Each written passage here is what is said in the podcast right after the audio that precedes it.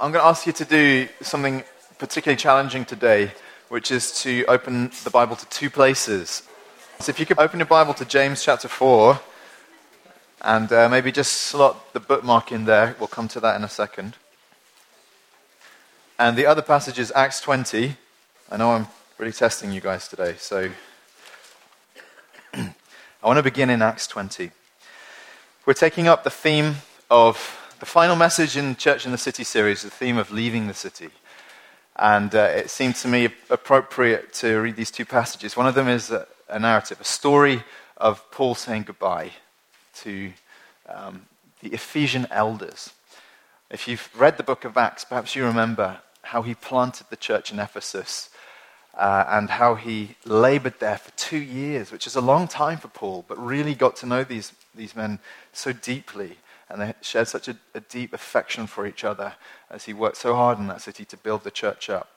But in his various journeys, he'd moved on and he traveled around uh, the, the empire of Rome, planting other churches.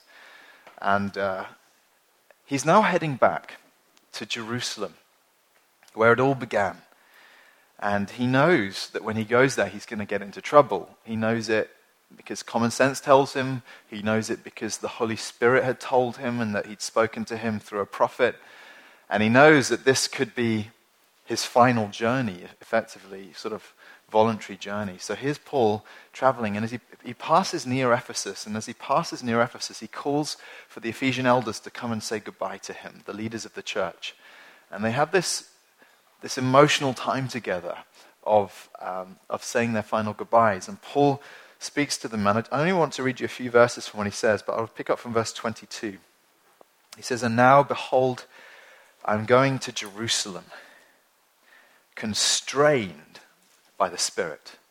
I love that word because it depicts his heart posture towards God in the mission that he was living in his life, constrained by the Spirit. He felt there really was no option but to follow God's leading not knowing what will happen to me there, except that the Holy Spirit testifies to me in every city that imprisonment and afflictions await me. And he does, of course, get arrested in Jerusalem and ends up being transported around the Roman Empire uh, from prison to prison. but he says, I do not account my life of any value, nor as precious to myself, if only I may finish my course and the ministry that I received from the Lord Jesus to testify to the gospel of the grace of God. And now, behold, I know that none of you among whom I have gone about proclaiming the kingdom will see my face again. Jump down to verse 36. And when he had said these things, he knelt down and prayed with them all. And there was much weeping on the part of all. They embraced Paul and kissed him being sorrowful most of all because of the word he had spoken, that they would not see his face again, and they accompanied him to the ship. If you could turn to James 4 as well, I want to read to you the end of that chapter from verse 13. Very different tone, but this is a wisdom book with guidance for life. And now he talks about how you make future plans. James 4:13. Come now, you who say, Today or tomorrow we'll go into such and such a town and spend a year there and trade there and make a profit. Yet you do not know what tomorrow will bring. What is your life? For you are a mist that appears for a little time and then vanishes. Instead, you ought to say, if the Lord live, sorry, if the Lord wills, we will live and do this or that. As it is, you boast in your arrogance. All such boasting is evil. So whoever knows the right thing to do and fails to do it, for him it is sin. Over the past couple of months, what I've been laboring to do is to go hard against uh, and to try and attack anything in our hearts of apathy or passivity in terms of our engagement with both the church, what it means to belong to a church, but also what it means to belong to the church in this city.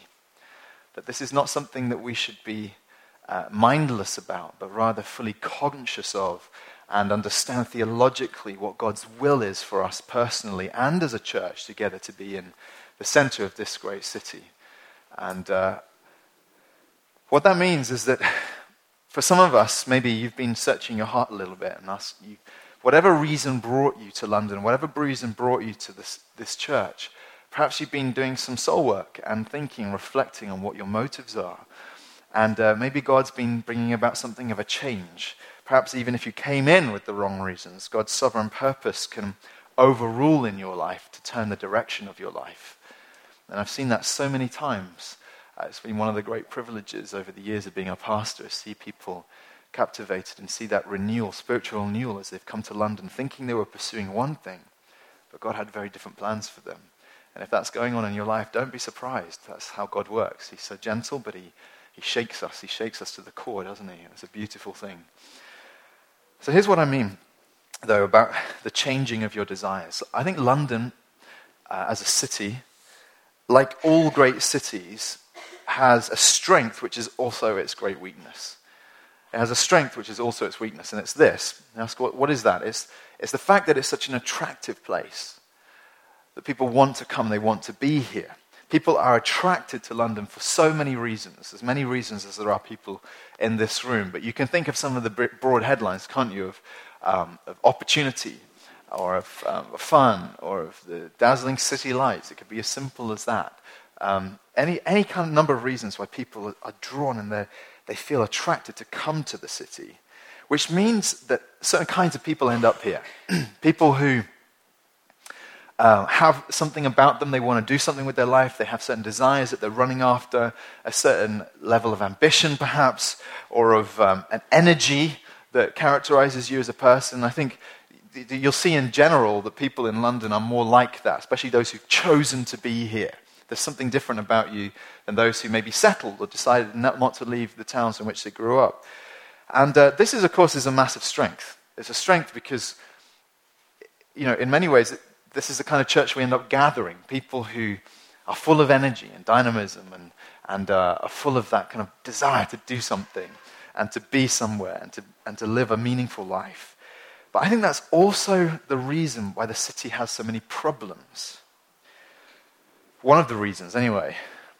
That it, what it results in is that people are not committed to the city or even to their church within the city because what you were committed to when you came to London was what the city offered.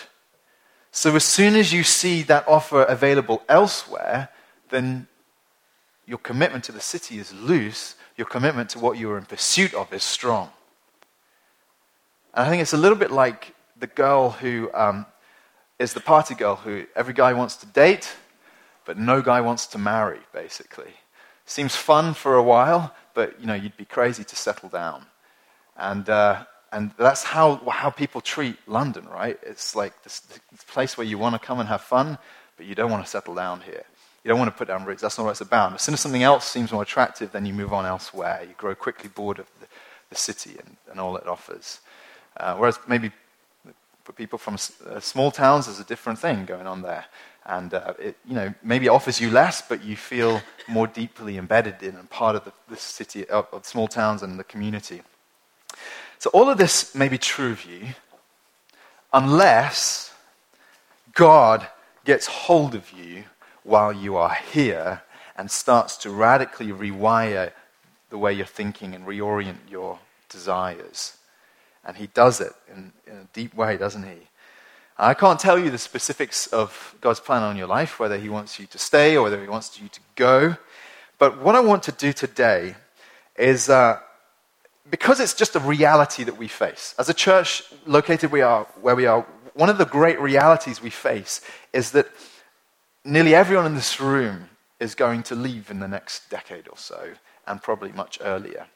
And uh, it's a sad thing, but it's also something of the reality we face. So, what I need to do today is speak into that because I've been championing the cause of the city all this time, but I know that for some of you, you're not going to be here forever.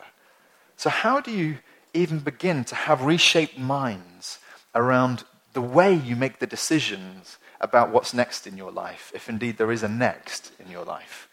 How do we have a biblical grid for understanding God's will in our lives? How do we seek His will and then walk in His will rather than just like uh, pinging around from one desire to another, like um, you know a puck on one of those air hockey tables or something? How do we have a sense of purpose and walk with God in prayerfully and deeply and wisely in life so that whether you stay or whether you go, you do it for the right reasons? And that's what I want to speak into. And really, we're going to leave behind, for the time being, the theme of the church and the city and just speak about that. Like, what are, how do we discover God's will? But then come back to the city and the church towards the end of this, this message. But I want to show you three things that come out from the James passage, uh, James 4.13 onwards of what it means to make a, a decision, uh, how we make decisions with biblical wisdom in these kinds of li- life decisions. Here's the first thing I want to say that you must weigh time versus eternity. You must weigh time versus eternity. Come now, he says, you who say, Today or tomorrow we'll go into such and such a town and spend a year there and trade and make a profit, yet you do not know what tomorrow will bring. What is your life? For you are a mist that appears for a little time and then vanishes. Now, you won't understand James's tone unless you realize that the context he was writing in actually was not a whole lot different from ours.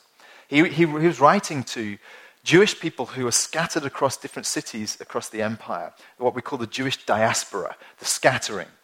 And these people were, were, were particularly the go getters of Jewish society. They had been proactive in pursuing lives outside of Israel and going to find, uh, to make trade and do business in towns all across the empire.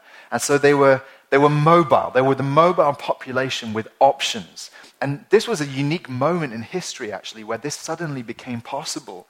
You know, for, for most of the millennia previous to this, people were relatively immobile until the Roman Empire came along and established what they called the Pax Romana, the peace of Rome, where everyone within the borders of Rome, the Roman Empire generally was safe. The roads were, relatively speaking, safe and, and fast. They were straight, they went from town to town, and where you could travel um, more easily than you could at any time in history. Still very difficult in comparison to the way we travel today.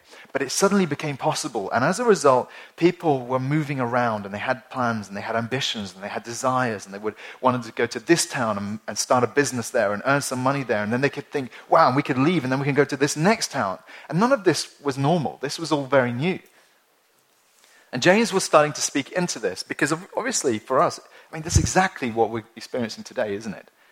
A new wave of, of social mobility and options. Our generation in particular, those of us who are kind of in that millennial bracket, are of all generations that have ever lived on the earth, perhaps the most mobile that's ever lived, the most likely to, to, to make plans and to pursue dreams and to run around trying to find meaning in life and to do whatever you feel like doing. And all that's going on. So it has a deep resonance with what James is speaking into here. Come now, he says, you who say, today or tomorrow we'll go and do this, that, or the other thing. And our church, in a sense, then, is a, is a product of these kinds of dynamics. I mean, uh, this church would not exist in the shape it exists in if this wasn't true. If you hadn't, you know, the vast majority, we already discovered, if you did not grow up in London, did you? You were drawn here and making these plans to pursue things, dreams and desires. Now, what does that do to the way that you approach life then? If we speak positively, it means that you can, it can create a healthy vision, healthy desire, healthy um, sort of ambition, and even the spreading of the gospel, the furthering of the gospel when people you know, they lift up their eyes beyond just the parochial and where they grew up and think there's a whole world out there and things I can do and places I can go.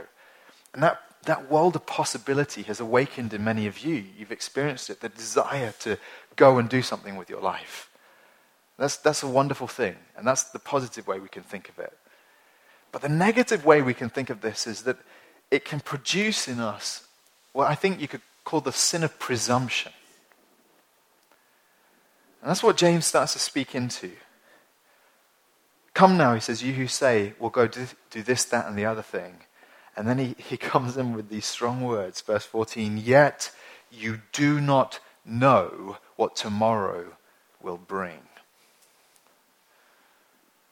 So you've been brought up almost from your mother's milk with the possibilities of what life can give you. You're the generation who has been allowed to dream, who's been allowed to think, what can I do with my life? And it can breed in us that sense of presumption that I know where I'm going and I know what I'm going to do and I know what the future will bring. And then James would crash in on that and say, Yet you do not know. You do not know what tomorrow will bring. Presumption is a little bit like the child who says, One day, when I inherit everything, this is what I will do. You know how ugly those kinds of meditations could be in your heart if you gave them room. But you know, from the point of view of God, that's exactly what it can look like when we make future plans because we, un- we misunderstand how much the future is reliant upon the grace and goodness of God. That it only exists because of His promise and not because it's ours to take. The future is always a gift of grace to us, never a, a right that we can demand from Him. And all the plans that you have for your life are a gift of grace and not something that you can claim like an inheritance. So I'm going to take what's mine and then do this with my life. And God says, no, no, don't scorn me. Don't treat me like that parent who you only want what I have from. Understand that you live by my goodness alone. How do we remedy this presumption then and live wisely when it comes to thinking about the future? I think that the basic answer James wants us to, to meditate on is this that life is, is very short. He says, You don't know what tomorrow will bring. What is your life? For you are a mist that appears for a little time and then vanishes. You rarely see it these days in London, do you? But where I grew up in Winchester outside, it was very common in the morning to wake up and to see fog and mist that descended on the garden, descended outside. But then within half an hour, it's gone. We, um, my wife and I, that is, we have had personal reminders of this over the years of how short life is. I told you in the past a story of the man who was a few years older than me who, who died when I was um, working in a company during my year before university. And uh, he tragically had a car accident on the way home from work, uh, on, the way, on his lunch break actually, and was engulfed in flames and died instantly. But even subsequent to that, my wife and I had been married 10 years, and she was halfway through medical school when we got married very young. And um, so she graduated seven years ago. And in the seven years since she graduated, two of her cohort in medical school that we know of have passed away. One of them, we had the opportunity to go and sit at his bedside. And, uh, and uh, my dad came and we shared the gospel with him. And he made some kind of profession of faith there in front of us. He was comforted by what we described to him of God's grace. He'd had a Greek Orthodox background, but no assurance of what it means to be saved. But that, that reality that such a young person with so much promise in his life could just die like that, taken by cancer.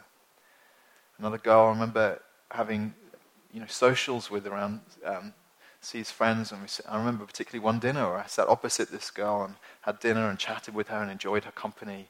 She had leukemia and passed away probably 18 months ago or so. And you, you look at, think about these situations and think, you know, we have so many dreams for our lives, but life is, life is a mist, isn't it? It is very short. Now, the world knows this. the world knows the shortness of life, and it's one of the things that fuels the passionate pursuit of whatever desire you have to fulfill in life. And it's what people call the bucket list thing, isn't it? I want you to understand that, that the whole bucket list mentality is about as far away from what biblical wisdom is saying as possible. And I'll tell you why. Bucket list, which is, you know, where you say, I've got this list of things I want to do before I die, or places I want to visit, or experiences I want to have before I die. That mentality is actually a very bleak and hopeless mentality because it's saying this life is all there is, friends. So you better make the most of it while you're alive because beyond death, there's nothing. And that's why people, aware of the shortness of life, now are running even harder into experience. And now that we have more cash than we need, generally speaking, there's more option for that, isn't there? It's not just about survival anymore, it's about living the fullest life possible. The bucket list mentality is hopeless and bleak. It's also basically self oriented, isn't it? Because it's saying, these are the experiences I must have in order to have the life, to be able to die on my deathbed happy that I ticked every box. And it's really quite tragic. You think about what James is trying to inculcate in us, it's the very opposite of that bucket list mentality because he's saying rather than having that bleak outlook that this life is all the fun you get and then you're gone, he's saying, no, no, no, this life is your brief opportunity to invest in eternity. It's the, quite, it's the opposite view, isn't it? That there is better beyond death, but that this life is a unique, momentary opportunity to do God's will. And instead of it being about self and seeking the experiences I want for myself, the Bible teaches us that this life, that you've been given this life as a stewardship, as something to steward for God's glory, and in particular to give yourself to service of Him in whatever way He calls you to. Can you see how that is very different, even if it's even if both of those ideas are motivated by the same knowledge life is short, but they are completely opposite ends of the spectrum in how to live your life. The Christian sees it differently.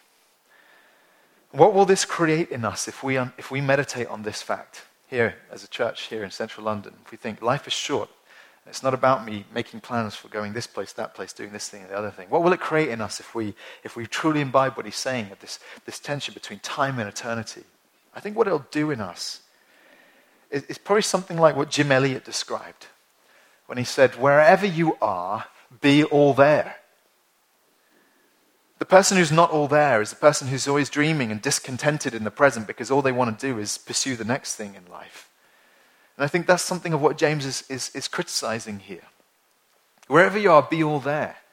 If you want to be of value to the people around you, even those people sat on your very left and right, even at this moment, be all there. Dig deep, put down roots.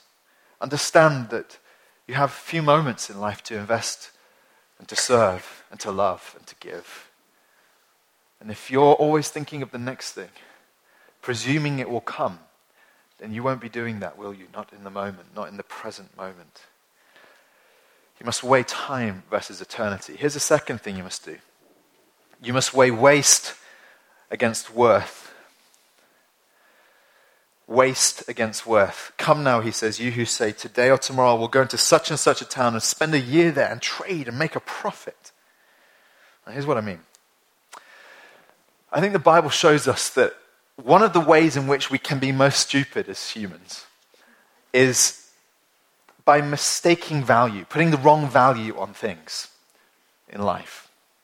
I mean, obvious examples of this aren't there, like the businessman who spends all his time at work and none of his time with his kids and then grows up lone lonely with kids who hate him. You think, putting the wrong value on things, labeling things incorrectly.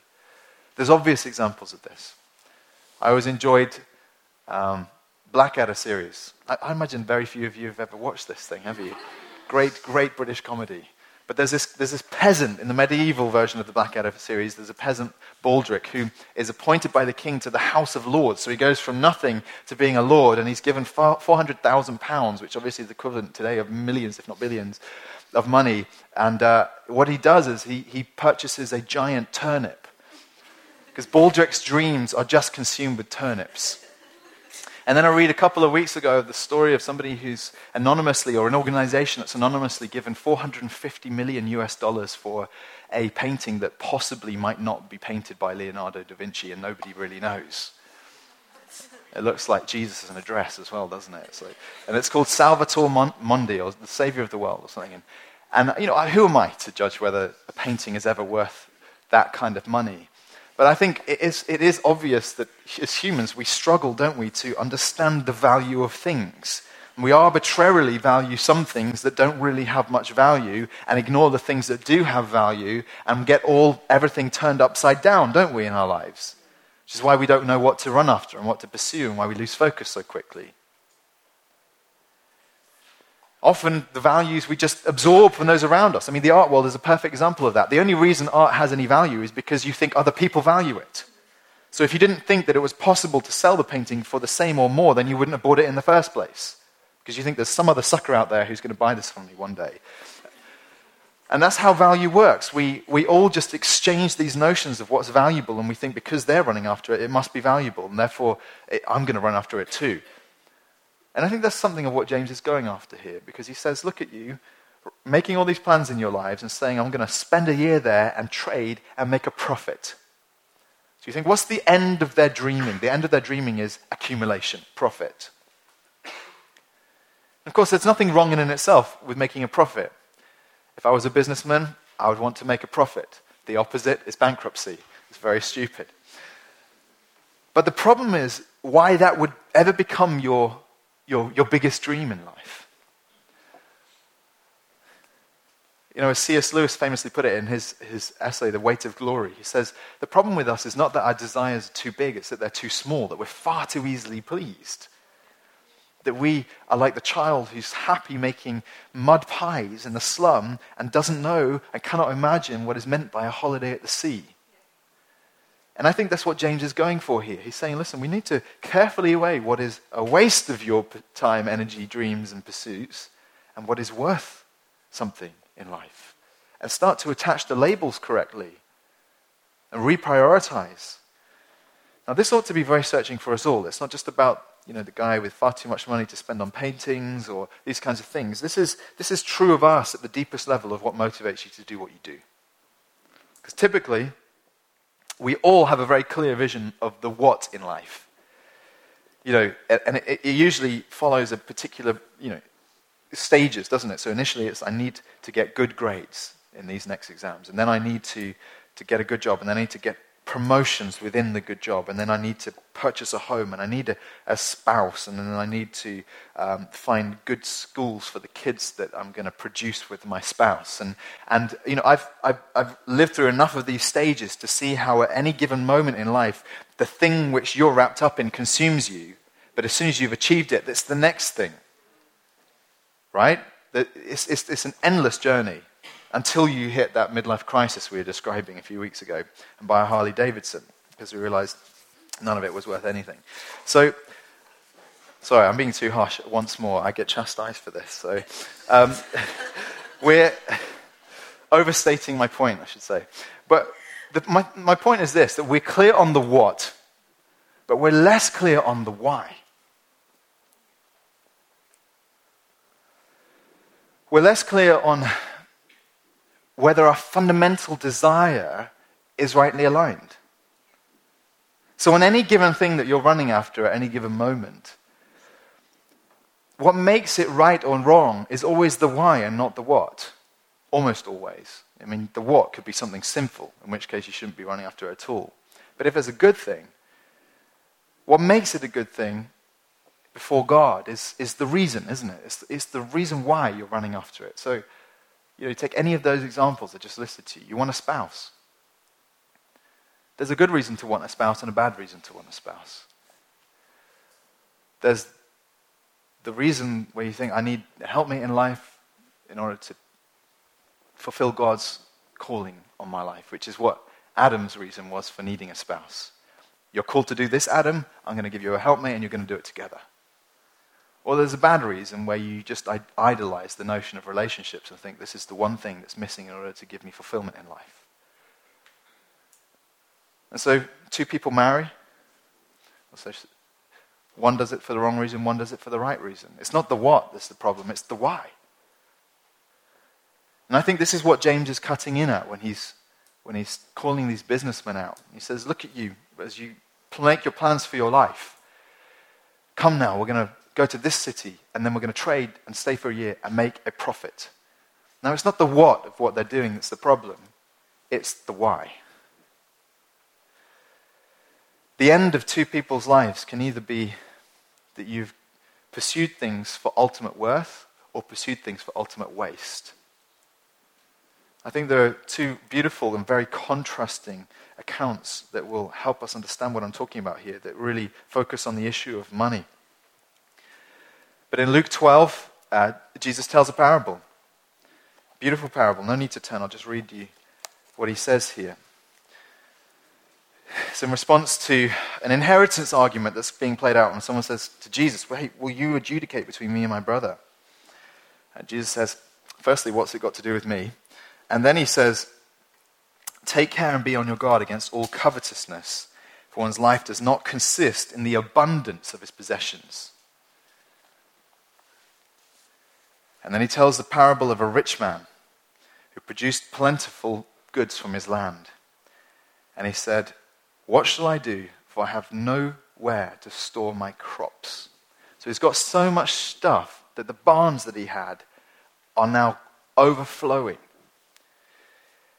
And he said, I'll do this. I'll tear down my barns and build larger ones. Seems like a clever plan, doesn't it? If my, if my barns aren't big enough, I'll just build bigger ones.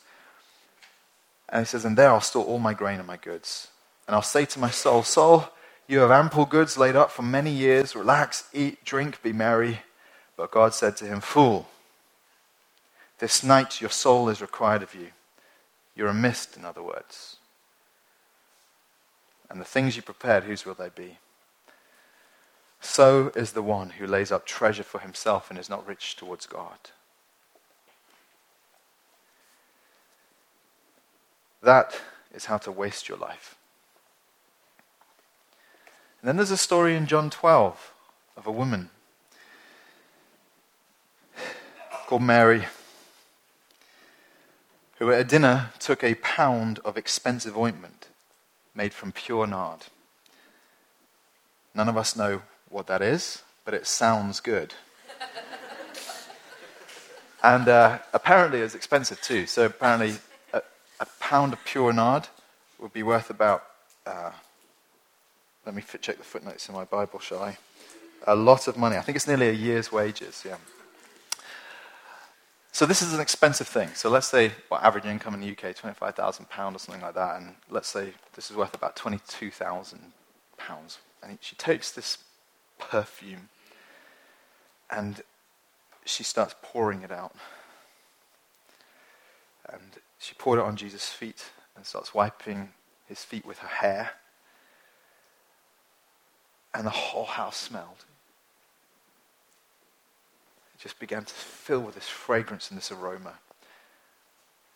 Far too much of the stuff. Far more than you could possibly need. It made no sense, did it? And of course, one of the disciples says, What about this waste? Could have been sold and the money given to the poor. And you think, the what of what he's saying made a lot of sense, right? Compared to her what. What am I going to do? I'm going to pour it out on Jesus' feet. And his what is, I'm going to give it to the poor.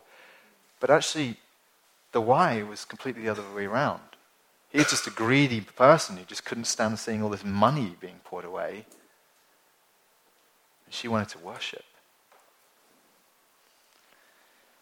She wanted her life to be his, to be Christ's.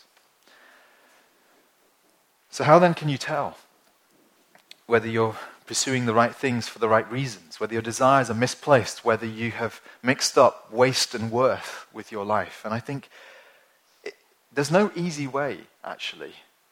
It's not a simple thing.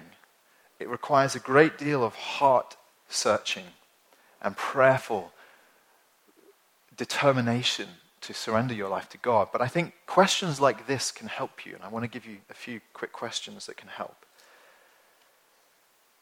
Or issues to consider. Firstly, that when what you're pursuing hurts your commitment to God as a worshiper, you know, do your dreams in life actually inhibit your devotion to God as a worshiper? If they do, then maybe, maybe your heart is misaligned.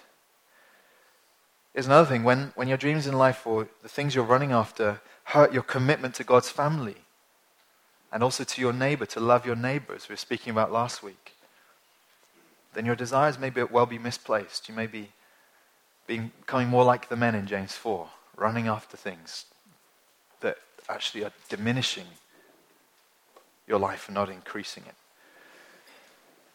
Here's a big one. When you, when you can't let go, even if it's clear that God doesn't will this for you, when it's like an iron grip, I must have this thing, come what may. Even if God closes every door, slams them in your face, and you think, I still want it. It's a very dangerous thing to want something in life that badly, other than Jesus. When your worst fears are wrapped up in not getting it, you know, when imagining not having it sends a chill down your spine and is what keeps you up at night or makes you feel like your life wouldn't amount to anything, then, then what we're seeing there is something what you could describe as an inordinate desire. You want it too much, friend, if you fear losing it so much. Or to flip that around, when all your daydreaming is wrapped up in the pursuit of this thing, so that your imagination is fired up. What if? What if when I get there, when I have this? When all of your mind is consumed in that way, then really what you're doing is loving it with all your heart, soul, mind, and strength, aren't you? And I think this is what James is wanting to, to focus in on. Come, you who say, we'll, we'll trade and make a profit. Says, Have you really thought about where you're going or why you're go- doing it? Here's my last, my last point. We've talked about time versus eternity. We talked about waste versus worth. The last one is a little bit more straightforward, actually. It's more simply that you need to weigh my will versus his will.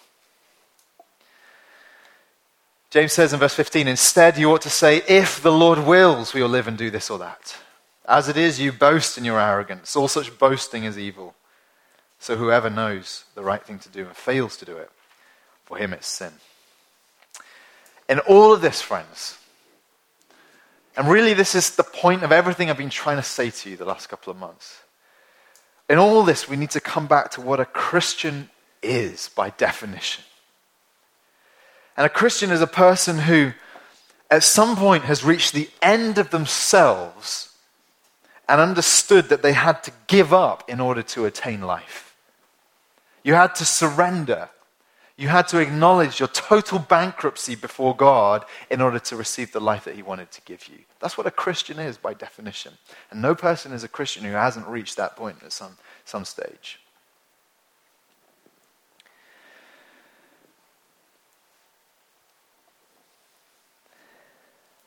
In that sense, I think Christianity is the most humble religion of all. Because it begins with the admission of failure. And you can only enter the Christian life if you realize that you're a failure. It's the only way in. And that basic fundamental plank starts to shape the way you live it shapes your life first in respect to salvation. What it means to be saved, of course, is none of me and all of Him. I can't save myself. Jesus has saved me by His death on the cross. And you all know that, but it's harder to think that way and live that way in day to day life when you start living as though your goodness matters before God and feeling His condemnation on you when you don't, uh, an imagined condemnation on you when you don't live the way you want to live. Then you're trying to save yourself again. Of course, we know what salvation is, that it's by grace, but in the day to day experience of your walk with life, giving up is very important to keep doing in one sense. Giving up saving yourself. But if it's true of salvation, friends, it's also true. It's not just about getting saved, that this whole mentality shapes your life. It's also about, about the authority in your life, about where authority comes from, what authority you're surrendered to. Because I think that being a Christian, living as a disciple, is about giving up autonomy. Not only the autonomy to try and save yourself, but also the autonomy to try and rule yourself. So that we don't only surrender to Jesus as Savior, we surrender to Him as Lord of our lives. That to be a Christian is to reach a moment when you say, God, I am no longer in charge. And to use the word Lord about Jesus is to say, You are.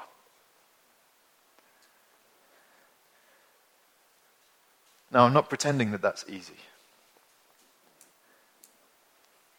Because if it's got to be said that that is basically that is basically the daily challenge of the Christian life. At any given moment, am I surrendered to Him or am I trying to rule myself? Whenever you face temptation, in any given moment, that is what's going on. But the way James speaks about it here is he calls it pride. As it is, he says, you boast in your arrogance. All such boasting is evil. As soon as pride begins to seep in, then decisions in life become about what I can do for myself rather than how I can surrender my life to Jesus, which is humility. What does this mean then in your day to day life and decision making? I think I want to take that at two levels it's the personal and then the global. Just at the personal level, it means this that you understand, you understand that Christ has a claim on you. And that your fundamental desire has shifted from whatever it was that you wanted to do to now saying, My life is only lived to do the will of Him who saved me. You ask, well, what is His will? I don't know His will for my life. And I, honestly don't think that Christians should be agonizing over that. It's Jesus' job to reveal His will. That's what a Lord does. He reveals His will to us. We walk in obedience moment by moment, day by day, and trust Him to show us what's right. But what matters more, again, than the what of what you're called to do is the why. Is your heart surrendered, is my question. Do you fundamentally want to live for Jesus or not? It's the most important thing I could ever ask you. That's true at the, t- at the personal level. Then think about it at the global level. It means that you start to see your life within a much bigger picture of what God is doing through time and across the world, through the universe, actually, all of His creation. That no longer are you an isolated person running around doing your thing, like that puck on the air hockey table bouncing around for whatever plan you think is best next. But you start to understand the context of your life within God's great plans and purposes. And I ask you, do you think all Christians really get this? You may feel personally, yes, I want to live my life for God, but I think when you look at the evidence of church and of churches, it doesn't seem to me that we're all walking in step with what God's plan is in the world. I think if that were the case, we would see a great deal more devotion to the mission of Jesus to save the world. We, we know what God's doing, don't we? There's no mystery about this. We know what He's doing. Nothing's changed the last few millennia. God's plan is consistent. He wants the whole world to know who Jesus is and to have the opportunity to surrender to Him. And we look at our lives and say, well, where do I fit into that picture? That's the important question, friends. This is why I think James says to them, verse 17, whoever knows the right thing to do and fails to do it, for him it's sin. I don't think any of us can stand before God and say, I didn't know what to do. Because, friends, He's made His will clear to us. Now, where does all this leave us? I told you I wanted to just bring it to a focus on what it means for us to be in the city and in the church and, and in your future. What I'm trying to do is give you a grid to assess your life and your future plans. Time versus eternity, which means don't be presumptuous, but understand that life is short and that you live every day in dependence upon a holy, loving God, a gracious Father. Waste versus worth, which means that you must look at the why underneath your dreams and ask yourself, who am I doing this for, fundamentally? And my will versus your will. Do you basically want to live a life for God or not? And when these, start, these things begin to shape you, what, what we really need to have is a radically gospel driven understanding of why we're here on earth. I love how Jesus describes his own mission on the planet in Mark 10. He says, For even the Son of Man came not to be served, but to serve and give his life as a ransom for many. The Lord Jesus demonstrated us in perfection what it is to live a life that is poured out for others in submission to the Father and in love for neighbor. And it took him to the cross where his blood was spilled for you and me, and where his very life was ebbed away willingly as he gave his life, committed his life into the Father's hands, and paid the penalty for your sin and for my sin. And what he laid out for us was the shape of how the gospel works. That there is a man who can entrust himself to the Father by, by pouring his life out for the salvation of the world. But Jesus set a pattern for us, friends, in how he wanted his church to then go about its mission in the world and how he wanted you as an individual to go about your mission in the world. He established that as the pattern. The Son of Man didn't come to be served, but to serve and give his life as a ransom for many. So you ask yourself, what does that look like for me right now? What does that look like in terms of my relationship to this church? What does it look like in terms of my relationship to the city? Have I been treating the city like the girl who everyone wants to date but no one wants to marry? What would it look like to marry the city? To marry a local church? To say, I'm, I'm living a life poured out for this place and this people? And of course, not all of us are called to stay. But if you're called to go, what are the reasons?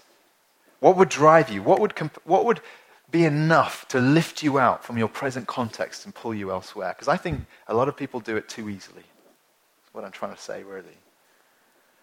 That it's too easy to live a life of, of drifting because we're like these businessmen. I'm going to go to this place and that place and pursue this thing and that thing. And James says, What is your life? Ask yourself, what is your life? What are you here for? How long are you going to be here?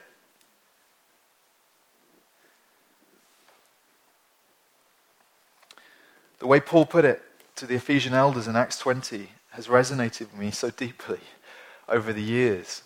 It was the first sermon I ever preached at our old church was on this verse. When he said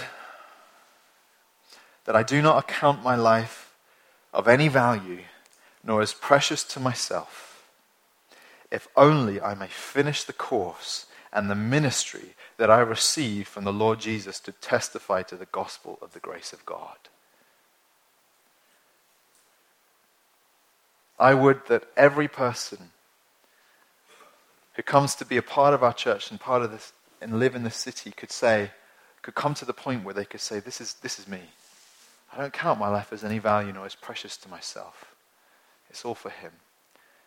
But I would also wish that every person who at some point is called to go can also take this verse on their lips and say, The reason I'm going is for Him. And in that sense, the whole of your life then can be run through, threaded through with this devotion, this submission to the Lord Jesus Christ.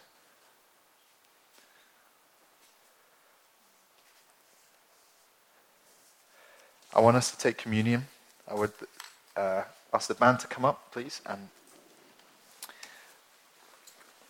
I think it would be good for us to um, to sing this song, the first song, with in the quiet, and just to take communion and to sit and to reflect and to think about the things that you've been running after in life. Perhaps I haven't done such a good job of painting the the positive picture of what it can be, how fulfilling it can be, how joy giving it can be to live for Jesus. I would only want to remind you, friends, that Jesus said that whenever you live for Him, you can never lose out. The only way to gain life is to lose life. That everything I've been encouraging you to think about and what I've been encouraging you to do in terms of saying, My life is yours, Lord Jesus, it's not to take something away from you. Not in any ultimate sense. It's rather that your life would have purpose and joy, real joy, before a holy God who loves you. So, as these guys lead us in this song, I'm going to pass out the bread and the wine.